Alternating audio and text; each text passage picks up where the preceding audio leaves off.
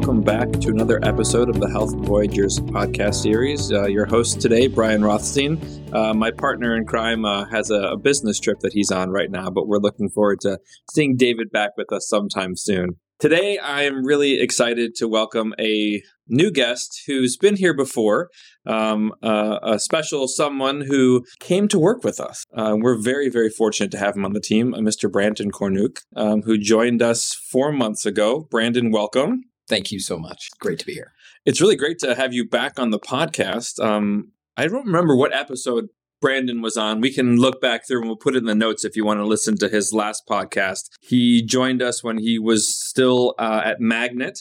Uh, and talked to us a lot about kind of driving innovation in a creative and thoughtful way. Uh, and Brandon's now with us on our team, so we're really excited to have him here. Brandon, just for our listeners, give a recap, just a little bit about your background, where you came from, and where you are right now. Sure. Uh, so quickly uh, started my career in consulting, um, did a bunch of information tech consulting uh, early on, went to business school while I was there, started a business, um, got my feet wet at entrepreneurship doing that. Uh, eventually sold that off, moved on, uh, went to a couple different corporate roles, uh, mostly in either running businesses or innovation. Um, was both at Target, I was at American Greetings later, um, and found my way to Magnet. As you mentioned, Magnet's, Magnet is Northeast Ohio's um, economic development engine for manufacturing, if you want to think about it that way. They do talent development, they do innovation, um, they do uh, they do transformation stuff, engineering. Spent five, just over five years with them,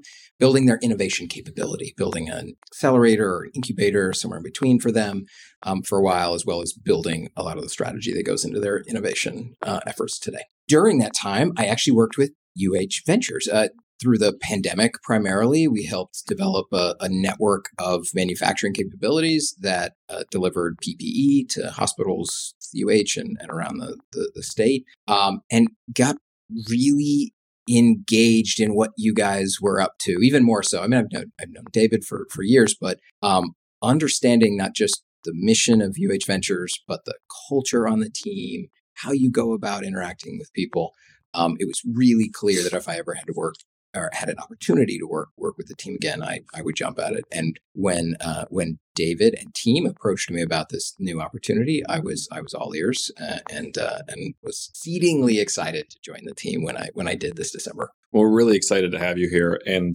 I think also, and I, we just looked it up. Uh, a PC over here, our, our extru- uh, producer extraordinaire, uh, shared with me. It's episode number thirty-one. So if you want to go back and listen to pre-ventures, Brandon, uh, you probably mm. get some other insights there. Mm. Now we're post-ventures. It's like BCE, right. you know, and now you know BCE. one of those things. Um, you know, I'm in the Wexner Heritage Program, so I'm learning all about the history uh, of our peoples. So it's all good. All the it. peoples, not just our peoples, all the peoples, all the peoples. All the peoples. Um, when you came to us, um, we had a really unique opportunity um, to kind of implant you within our Office of Clinical Transformation.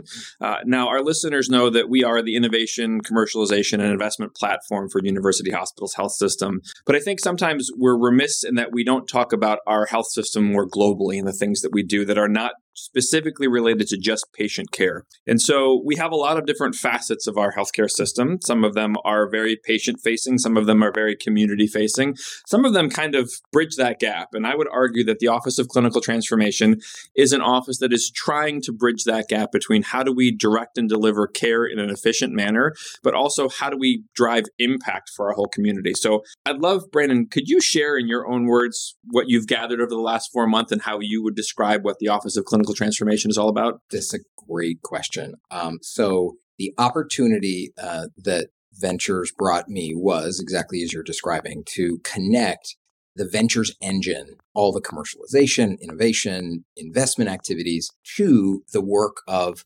transforming the hospital system, both current processes as well as the kind of the population health they call it the, the bigger picture around helping engage the total community. How do we harness all of that great work mm-hmm. adventures is doing all that it's learned over the years to help turn good ideas into value and connect it with all this activity within clinical transformation? I when they posed this problem this question to me i jumped at the chance. Could not imagine a better way to take the next step in my career because, in in part, uh, I am obsessed with great problems. if you go back and listen to the last podcast, you'll you'll hear me talking about problems. Pro- bigger, the scarier the problem, the better, because that's where great innovation happens. And and boy, is transforming healthcare the mother of all problems. Um, and number two, I felt like moving toward healthcare in general. Uh, I mean, don't get me wrong, manufacturing is wonderful. I've been in retail, I've been in all sorts of other sectors. Healthcare was not a sector I'd experienced enough of. And I believe that the next great wave of innovation will actually come through in healthcare. We've seen it in information tech, we've seen some manufacturing stuff, but I think healthcare and what we're going to be able to do for people's health, well being, health span, lifespan stuff will be incredible. Those two trends combined uh, were just amazing to me. So, so to answer your question more directly, um, what does it mean to connect the hospital to the this this engine of ventures? Um, it means gathering and organizing all of these opportunities, all of these problems, lining them up, coalescing them, reworking them into something that the hospital can understand and prioritize, and then plug it into all the amazing features that Ventures has to start attacking the highest value problems. We're calling them high value problems, attacking those in a priority order so that we can really start to make big changes. What has been the most daunting aspect of your introduction to healthcare so far?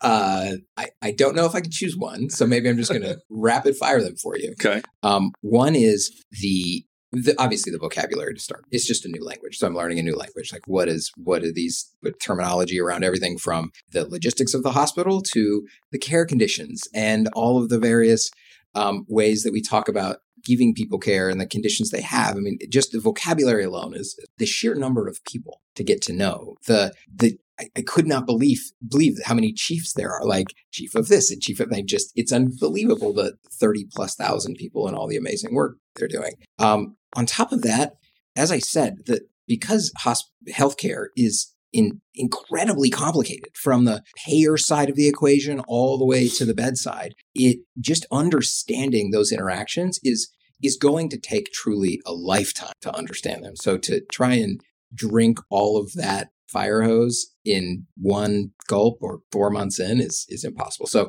it it, just the, the learning involved. Um, and on top of that, I think these are these are some people call these intractable problems, the things we're trying to solve. You know, you will run into people who are like, yeah, we've tried that. This is the 11th time we've tried that, right? Um, for a person like me, I absolutely love that. That means we've learned 11 times how things didn't work. Um, but to folks inside a hospital system or inside any system um, that have seen us try and, and anybody try and work problems through and get kind of jaded, um, it can be a little a little intimidating to, to to soften that hardened shell of well, we can't do it. Uh, we're never going to be able to do it. So I'm energized by those things, but they're all they're all there's a lot there to to uh, to absorb when you first join. Yeah, and I imagine that there's a lot of the well, we've always done it this way too when you have those conversations, which I think is one of the more exciting aspects of the work that we do around culture uh, and our desire to continue to um, create a culture of innovation, both locally as well as regionally and within our system and, and driving people who have struggled 11 times to solve a problem and haven't come up with the right answer. I think sometimes they get into the mindset of the well i just can't fix the problem. And what's so exciting to have someone like you who has such a unique background and, and unique experience in working in many different um, regions of of business influence i will call them because it's not just necessarily about what did you do for your job when you had a business that you sold what did you do for Target? What did you do for American Greetings? It's the fact that each of those industries represent unique challenges and opportunities. And I think that what we need in healthcare today are more people who are motivated altruistically, just like the person who said they wanted to be a doctor from the time they were two years of age, right? So some people who have tremendous experience in other industries helping put the lens on healthcare because our healthcare system is broken in this country.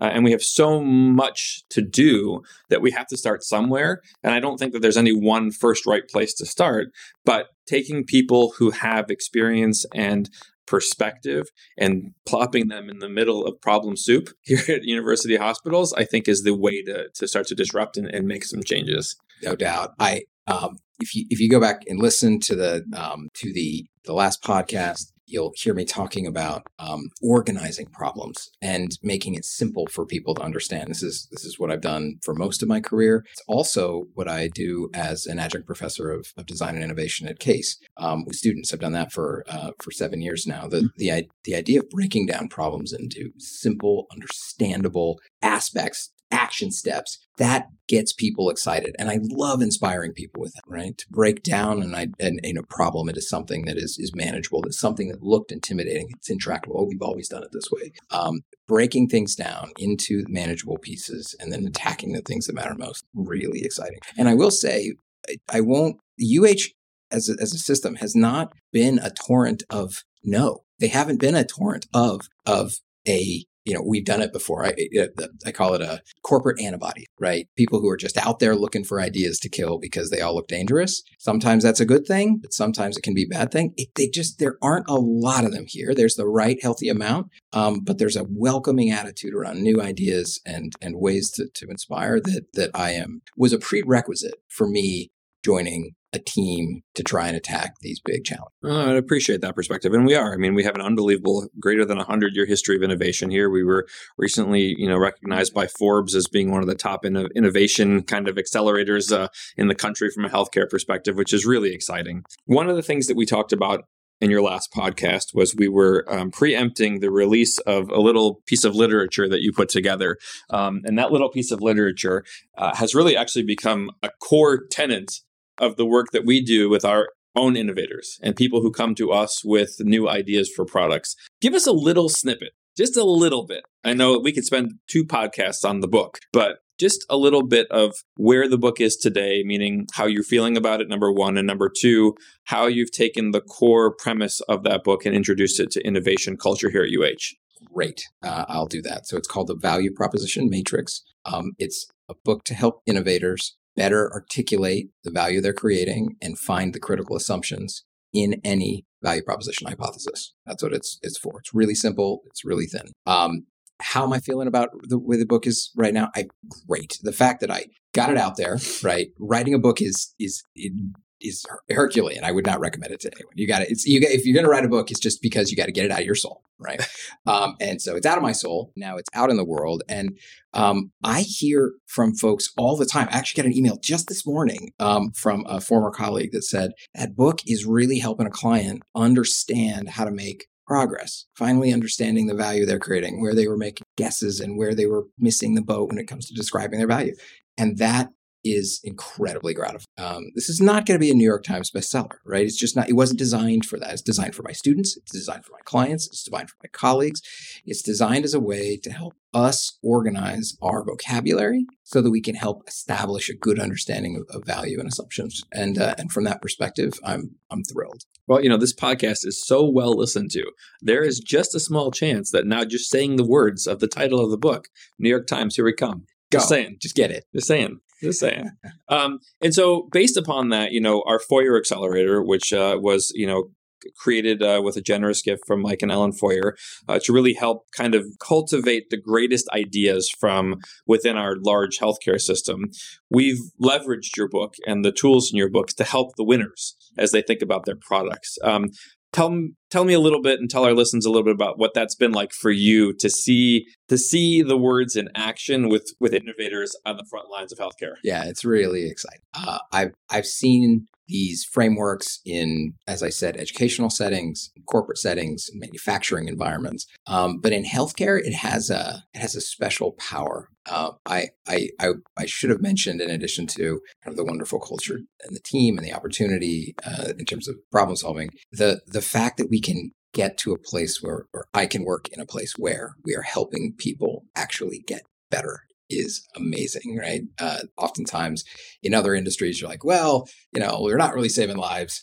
Well, in this one, you can't really say that without, you know, without knowing for sure that there's there's some real real implications to it. And so, seeing those ideas help health help healthcare heroes think about what it might mean to create value in a new way and change someone's experience in their life. And we're, we're working on a, um, a product right now. Uh, I won't go into detail about it. I'll just say that, that it it, it has the potential to, to alleviate a great deal of pain and fear in a in a very intense surgical process. And and I am on fire to help that product happen and to do it well and to do it fast and to do it innovatively. And I am I am really excited about seeing those tools help that that journey take place. It's always up to the innovator. It's always I, I always say, you know, I'm I, I am support of, I am in service of innovators, and the the tools I, I've developed are really only in service of them and their efforts. So uh, that's who I'm I'm really I, I, admire and I am in awe of is is the innovators who are working to make make life better for for people every day. That's exciting, and it's it's just fun to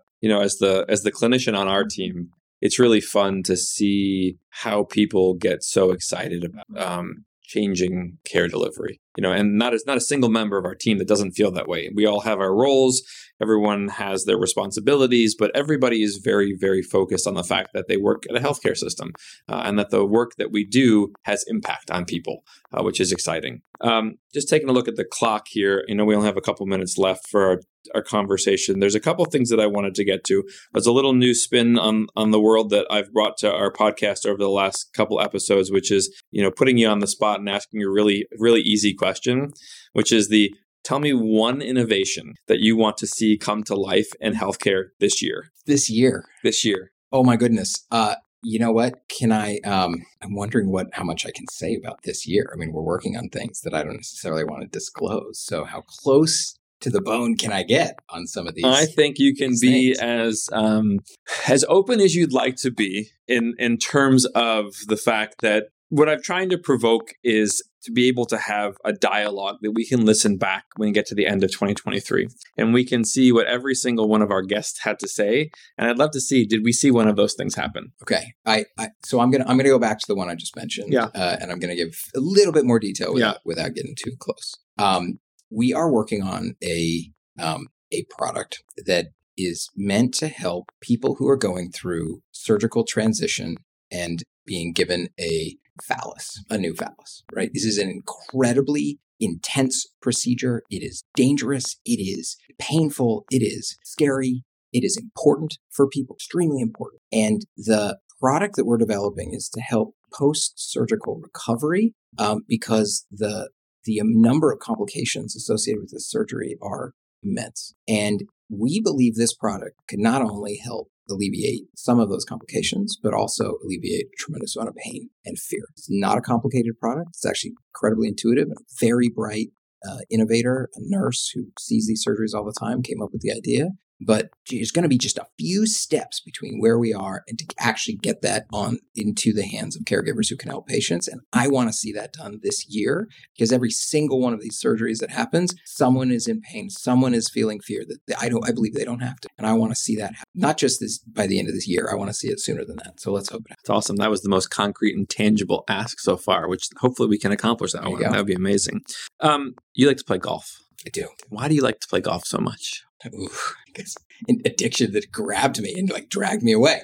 Um, you know, that is we do not have enough time for this question. I'm, I'm, I'm looking at the clock too. Uh, briefly, I will just say that um, it is a wonderful metaphor for life. Uh, it teaches me about myself all the time. Um, there is, it's just incredible to be outside, to be walking, to share, to be moving around, to be with other people, and uh, and there is just nothing better than hitting a pure golf shot. It just just the. I can't disagree. Um, I have to ask though before I get to the the important topic that Patricia is reminding me about. Everybody has their arch nemesis club in their bag. Which is yours? I can't pick all my irons. No, I can't pick, pick all one. of them. Got to pick one. Um, I routinely leave my three wood at home in what I call the doghouse. Okay. Because it misbehaves constantly. Yeah. Can't get it right. So there you go. My, mine is a four iron. The three and the five are lovely. The four just doesn't exist. I just I don't know why. It just doesn't work for me. Um, probably because I don't play enough golf. But you know, I admire that things. you can tackle four irons. You know, I'm like I stop at five. Tell us we know that you're a profound and prolific reader and listener of podcasts and listener of audiobooks. What are a couple that you're uh, on your schedule that you've listened to recently that you want the, the listeners to know about? Man, you know, I am. I love to. Um, I love to to sample a lot of different podcasts. Currently, I'm kind of going down this, um, and maybe it's because I just joined a hospital system. There's a lot of conversation about wellness and about being well. UH is, does a tremendous job supporting our, our wellness as, as whole people. So I've gotten really interested in this world. Um, and I'm going down some health and nutrition and wellness podcasts. There's one called The Drive uh, by uh, Peter Attia, um, who's a, a, pretty well known physician. Um, and it is extremely detailed. And there is an awful lot of medical terms that I'm constantly wanting to call Brian up and say, oh my God, what is this? Um, but it's those sorts of things that I'm I'm diving into in my in my current um in my current interest. Awesome. Well, we are coming close to time because we know that you have a meeting that you have to get to, and we're appreciative of your time today. Um, thank you all, as always, for joining us on the Health Voyager podcast series. Um, please don't hesitate to check us out on LinkedIn. Um, you can also check us out at uhventures.org. We just learned that we have another way of getting to our website, which is very exciting. Um, Brandon, thank you so much for joining us today. Folks, come back to us next month. We'll be back again, and I'm really hopeful that David will be able to join us. Uh, as much fun as it is to do one on one, I really love having uh, his presence, his experience, and his accent in the room. So, thank you all again for listening. We hope you all have a great day. Thank you, Brandon. Thank you much.